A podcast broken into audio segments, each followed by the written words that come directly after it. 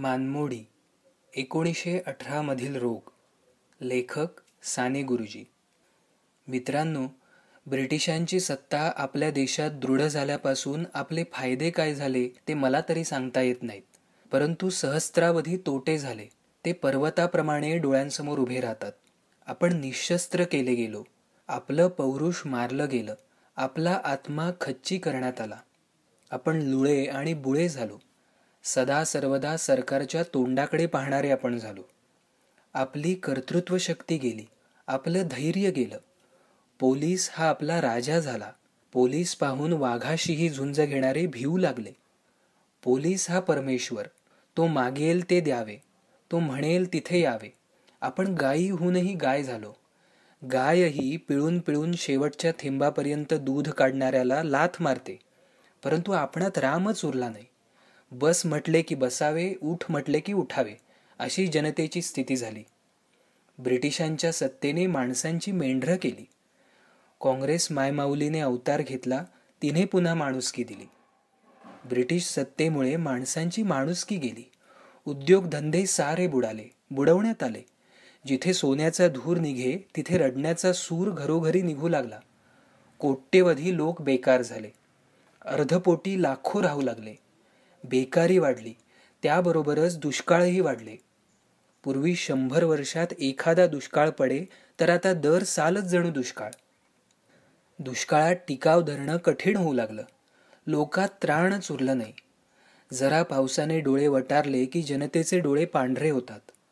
महिनाभर पाऊस न पडला तर लगेच आईबाप चार चार आण्यास पोटचे गोळे मिशनरी लोकांना विकू लागतात.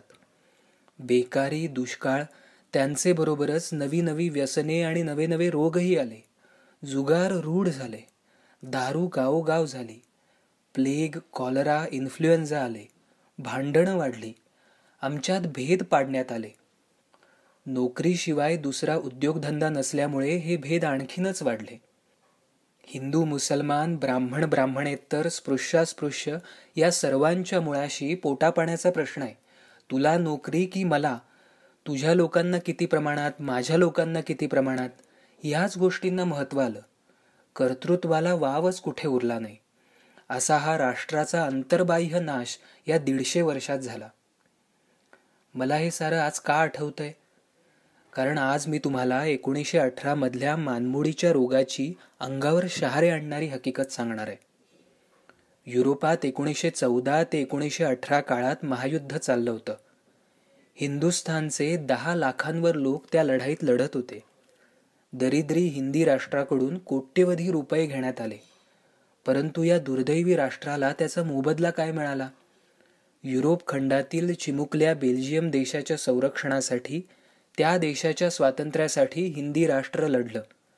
हिंदी राष्ट्राला स्वातंत्र्य मिळालं का?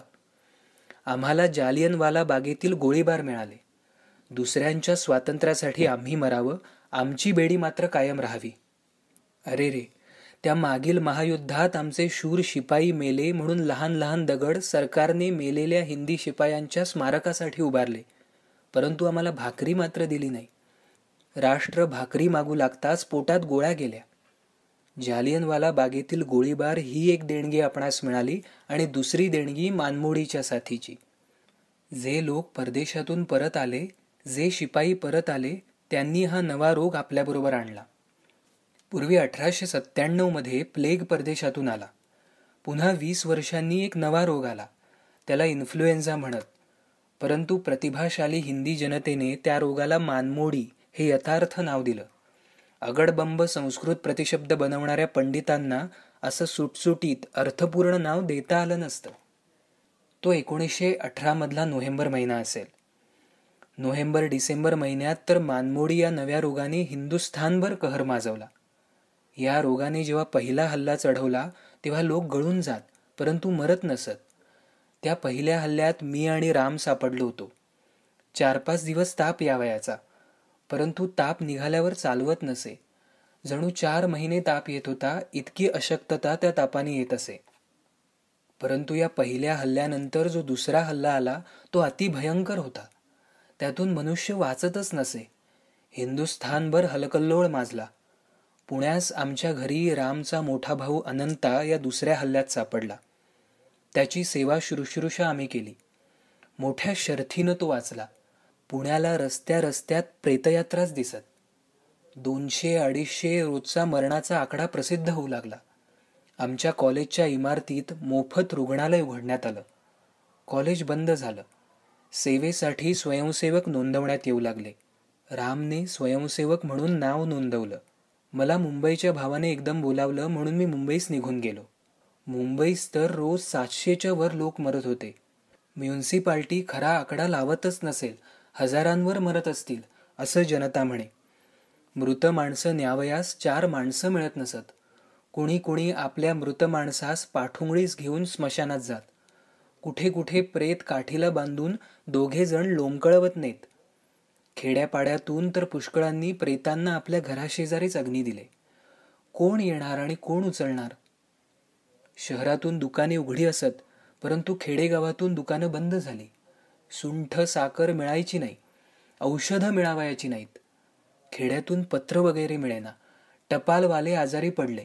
सारा व्यवहारच जणू थांबला. जीवनच जणू थांबलं. मृत्यूचं राज्य सर्वत्र होतं. सर्वांची मान मुरगळली जात होती. त्या तीन चार महिन्यातल्या सर्व कथा गोळा केल्या तर कारुण्य सागर उचंबळेल. काही काही कुटुंबातून सर्वच्या सर्व माणसं मरण पावली. सारी अंथरुणावर पडलेली. अन्न पाणी देण्यास कोणी नाही. आई बाप मुले बाळे बहिणी भाऊ पती पत्नी सारी मरणशय्येवर तो तिच्याकडे बघतो ती त्याच्याकडे बघते. आई बाळाकडे बघते बाळ आईकडे बघतो. आपल्या मुलाचे मरणकाळी मिटणारे डोळे माता बघते परंतु तिला उठवत नाही. मुलाचे मरण पाहून तिला वात होतो. भयाण देखावे. दगडास पाझर फोडणारे प्रसंग. एका गावी एक कुटुंब होतं. त्या कुटुंबातील करता मनुष्य आजारी पडला. त्याची आवडती मुलगी त्याच वेळेस आजारी पडली. ती दुसऱ्या खोलीत होती. बाप सारखं विचारी बेबीचं कसं आहे? त्याला सांगण्यात येई बरं आहे. घरात आणखीही मुलं बाळ होती. पित्याच्या हृदयाला धक्का बसू नये तो करता पुरुष दगावू नये म्हणून सारे जपत होते. समोर मरण होतं. त्या मरणाचे वेळेसही आर्थिक प्रश्न डोकावत होतेच. ती आवडती मुलगी वातात होती. परंतु ते पित्याला सांगण्यात आलं नाही. एक मरो परंतु दहांचा पोशिंदा जगो असं सर्वांना वाटत होतं. परंतु ती लाडकी मुलगी शेवटी मेली. बाबा बाबा करत मेली. पलीकडच्या जरा लांबच्या खोलीत पिता तिची आठवण करत होता. आपली मुलगी मरणाकडे गेली हे त्याला माहीत नव्हतं. मुलीचं मरण त्याला कळवण्यात आलं नाही. इतर चिमण्या मुलाबाळांसाठी बाबा जगावे म्हणून ती दुःखदायी वार्ता त्याच्या कानावर घालण्यात आली नाही. आवडत्या मुलीचं मरण कळू नये म्हणून तिचा मृतदेह मुकाट्याने नेण्यात आला. मातेने शोकसागर गिळून ठेवला. तिने हुंदके आवरले. आपल्या लहानग्याला जवळ घेऊन रडू नका. त्यांना बरं वाटू दे असं ती सांगती झाली. परंतु पिताही वाचला नाही. मुलीचं नाव घेत तोही देवाघरी गेला.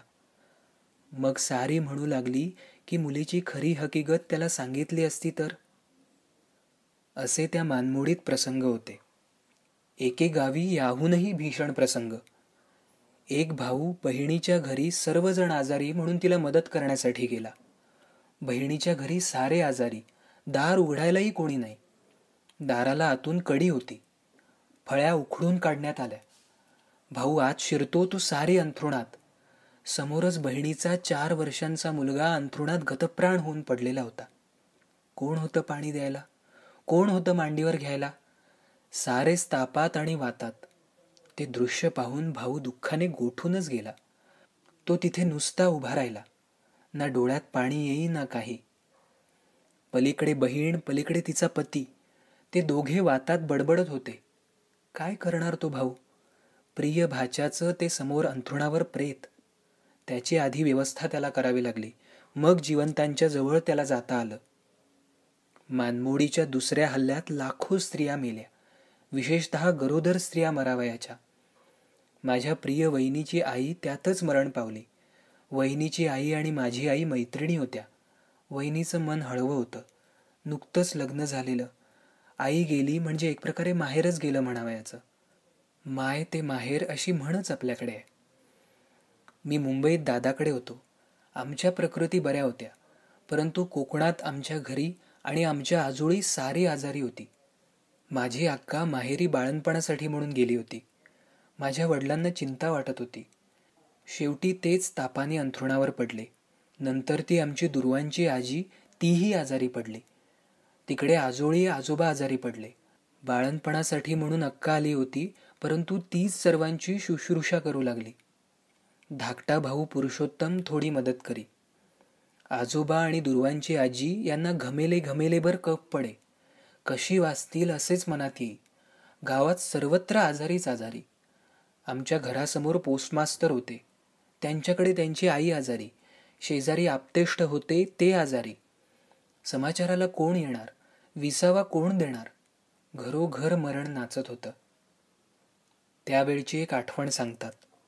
आमच्या शेजारी एक गृहस्थ होते. त्यांच्या घरीही अंथरुणे होतीच. त्यांचा मुलगा वातात होता.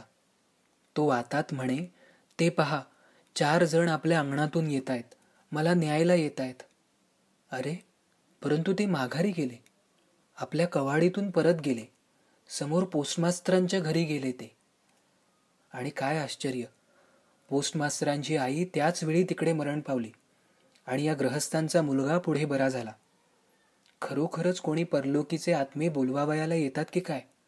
आपल्याला न्यायला येतात की काय? माझा धाकटा भाऊ सदानंद मेला तेव्हा तो असेच म्हणाला आणि या मानमोडीच्या साथीतला हा एक अनुभव. कोणी कोणी शास्त्रज्ञ म्हणतात की परलोक आहे म्हणून. केवळ हसण्यावारी नेण्यासारख्या या गोष्टी नाहीत. संशोधन करण्यासारख्या या गोष्टी आहेत. या दंतकथाही नाहीत. अनुभवाच्या या गोष्टी आहेत. आमच्या घरी दुर्वांच्या आजीची प्रकृती अधिकच बिघडली. तिने सर्व निर्वानिरव केली. तिने आपले चांदीचे फुलपात्र हातातली सल्लेजोडी आणि अंगठी तिचे कोणाकडे थोडे पैसे घेणे होते ते निरनिराळ्याच दिले. ती अक्काला म्हणाली चंद्रे तू आलीस सेवा शुश्रूषा करायला. तुला हे फुलपात्र घे. तुझी ही आई नाही. जपून राहा. आजी शेवटची बोलणी करत होती. परंतु तिकडे वडील आजारी होते. त्यांना ती वार्ता नव्हती. त्यांच्या अंगात ताप फणफणत होता. आजीचा शेवटचा क्षण आला. तिने राम म्हणला ती आमची सख्खी आजी नव्हती तरी तिचा आम्हा भावंडांवर लोभ होता. धाकटा भाऊ पुरुषोत्तम आणि अक्का रडू लागली. मरणाच्या आधी आजीच्या अंगाला घामाची जणू उपळ फुटली. अंगाला जणू शेकडो पाझर फुटले. प्राण जणू त्या घामातून निघून जात होते. शेवटी अक्काने तापाने फणफणलेल्या वडिलांना सांगितलं की दुर्वांची आजी गेली. तो काय आश्चर्य! वडील एकदम उठले. त्यांचा ताप एकदम गेला. जणू नवी शक्ती आली. आजीची क्रिया केली पाहिजे. घरात दुसरं कोण? असं जणू त्यांच्या मनात आलं. मन म्हणजे अजब चीज आहे. मनाचे खेळ आश्चर्यकारक आहेत. संकल्पशक्ती हीच खरी शक्ती आहे. एका क्षणात ताप कुठे गेला? ज्यांना उठवत नव्हतं त्यांच्या स्मशानात जाण्याची ताकद कशी आली? कुठून आली? दुर्वांच्या आजीला नेण्याची तयारी झाली. घरातून आता प्रेत बाहेर काढायचं परंतु एक निराळाच प्रसंग उभा राहिला. आमचे बरेचसे दूरचे एक चुलते होते. त्यांचा स्वभाव चांगला होता. ते निर्भय होते. त्यांची शरीर प्रकृती दणकट होती. धिप्पाड होते दिसायला. करारी होता त्यांचा स्वभाव. गावात एकदा एक वात्रट तमाशा आला होता. खूप गर्दी होती. परंतु हे आमचे चुलते हातात सोटा घेऊन एकटे उभे राहिले. ते म्हणाले तमाशा बंद करता की नाही? शेवटी तमाशा बंद झाला. परंतु असे गुण होते त्यात एक दुर्गुणही होता. तो म्हणजे भाऊबंदकी आपल्या देशाला कौरव पांडवांच्या वेळेपासून हा शाप आहे. आजही आपण परकीयांचे पाय धरू परंतु भावास मातीत मिळवू. हिंदू मुसलमान एकमेकांना पाण्यात पाहू परंतु उभयजण ब्रिटिशांशी गोंडा घोळू. आमचे ते लांबचे चुलते एकदम दारात येऊन बसले. ते म्हणाले प्रेत बाहेर काढू देणार नाही. या घरावर या परसावर आता माझा हक्क आहे. तुम्ही हे घर सोडून आधी बाहेर पडा मग प्रेत बाहेर पडेल. तोपर्यंत नाही. आता काय करायचे? माझे वडील अशक्त. ते चुलते धिप्पाड तर माझे वडील काटकोळे. त्यातून तापातून उठलेले. त्यांनी आणि इतरांनी परोपरीने विनवले. परंतु ते ऐकेनात प्रेताला हात लावू देत ना. वडील रडकुंडीला आले. आता का मारामारी करायची? मृत्यूशी मारामारी चालली होती ती करता येत नव्हती. परंतु भावाशी मारामारी करणे मृत्यूशी झगडण्यापेक्षाही कठीण. शेवटी गावचे फौजदार का कोणी पोलीस अधिकारी आले. त्यांनी धमकी दिली तेव्हा ते चुलते दूर झाले. भावाच्या प्रार्थना आपण ऐकणार नाही. भावांचे प्रणाम भावाच्या डोळ्यातील अश्रू यांनी आमची मनं द्रवणार नाहीत. परंतु सरकारचा सोटा दिसला की आम्ही दपतो आम्ही सोट्याला भीतो. आम्ही सत्याला सत्सद्विवेक बुद्धीला ईश्वराला अश्रूला प्रार्थनेला प्रेमाला हृदयात स्थान ठेवलेलं नाही. आमचा देव एक. तो देव म्हणजे सत्ता. सोट्याची सत्ता. या सत्तेपुढे आम्ही नमतो या सत्तेला मान देतो या सत्तेपुढे प्रेम पाघळतं या सत्तेची स्तोत्र गातो. मानवाचा हा केवढा अधप्पात दुर्वांची आजी गेली. तिच्या कितीतरी आठवणी येतात. ती माझ्या पायांना लहानपणी गाईचं दूध चोळी. माझे डोळे दुखरे होते म्हणून ती काळजी घेई.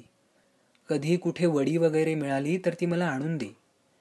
मी परगावी शिकण्यासाठी निघालो की आवळ्याच्या वड्या कोकम तेलाचा तुकडा ती नेहमी द्यावयाची. तिला कितीतरी गाणी येत किती गोष्टी येत.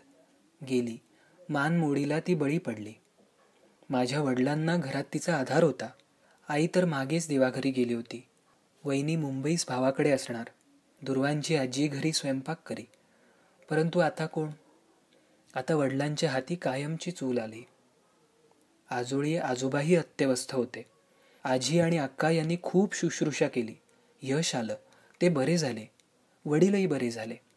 आमच्या घरचा एकच बळी गेला. परंतु या मानमोडीच्या साथीला हिंदुस्थानात पाऊण कोटी लोक बळी पडले. पाऊण कोटी लोक मेले. मग आजारी किती पडले असतील? तीन चार कोटी लोक तरी आजारी पडले असतील. म्हणजे देशातला आठवा हिस्सा प्रजा या रोगाने पछाडली गेली. याचा अर्थ काय? याचा अर्थ एकच. ही हिंदी जनतेची प्रतिकारशक्ती कमी झालेली आहे.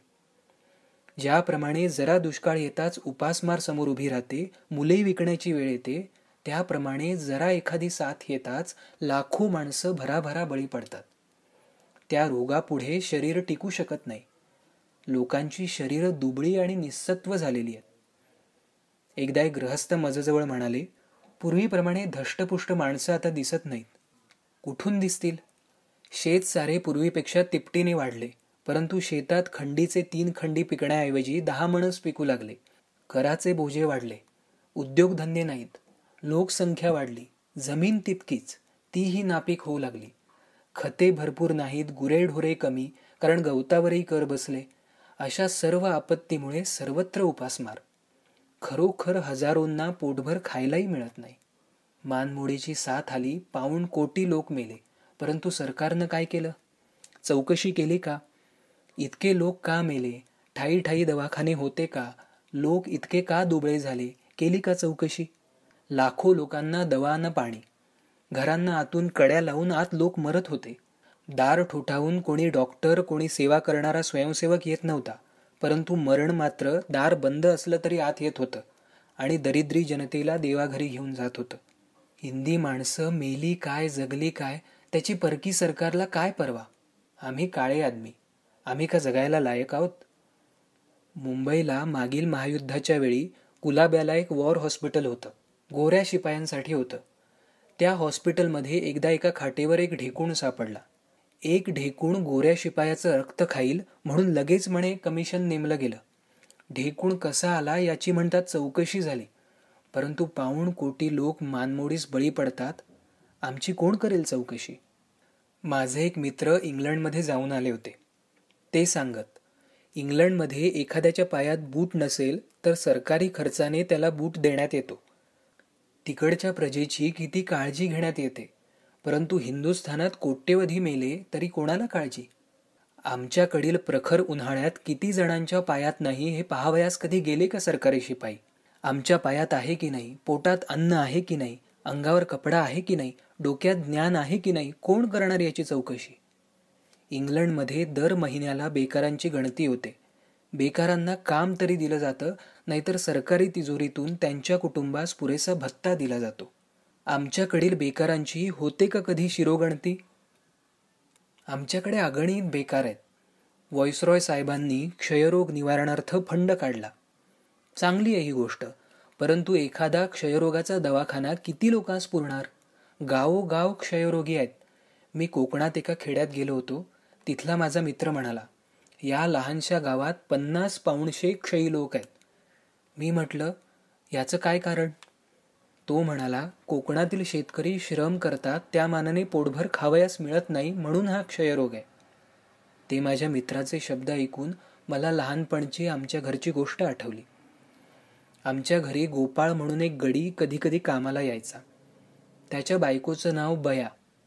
गोपाळ खूप सशक्त होता. त्याचा आहार चांगला होता.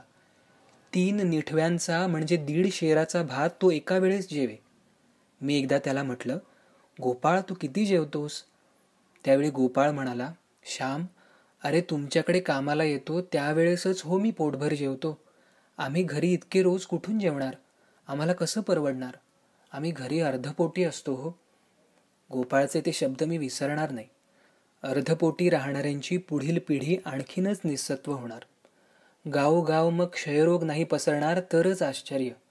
हिंदुस्थानचा क्षयरोग खरोखरच जायला हवा असेल तर रॉय साहेब ब्रिटिशांना सांगतील हिंदुस्थानचं रक्तशोषण बंद करा या महान देशाला स्वातंत्र्य द्या. आणि स्वातंत्र्य पाहिजे ते मुठभर भांडवलवाल्यांचं नव्हे खरं गोरगरिबांचं स्वातंत्र्य हवं. असं स्वातंत्र्य येईल तेव्हाच रोग हटतील पोटभर खायला मिळेल ज्ञान येईल आनंद येईल. असं गरिबांचं स्वातंत्र्य आणण्यासाठी एक काँग्रेस धडपडत आहे. बाकी इतर संस्थांचं गरिबांकडे लक्षही नाही. इतर संस्था वरिष्ठ वर्गांच्या वरिष्ठ जातींच्या. कोट्यवधी शेतकरी लाखो कामकरी यांच्याकडे काँग्रेसचं लक्ष आहे. अधिकाधिक जात आहे. इतर संस्था धर्माच्या नावाने ओरडत आहेत. परंतु खरा धर्म सर्वांना सुखी करणं हा आहे. ब्रह्माच्या अनेक व्याख्या आहेत. परंतु पहिली व्याख्या जी शिकवली जाते ती म्हणजे अन्न ब्रह्म परंतु हा ओदनरूपी परमेष्ठी हे अन्न ब्रह्म सर्वांना नेऊन भेटू असं कोणाला वाटतंय? कोट्यवधी लोकांच्या पोटात घास नाही म्हणून कोणाला पोटदुखी लागलीय? धर्माच्या वरवरच्या गप्पा काय कामाच्या?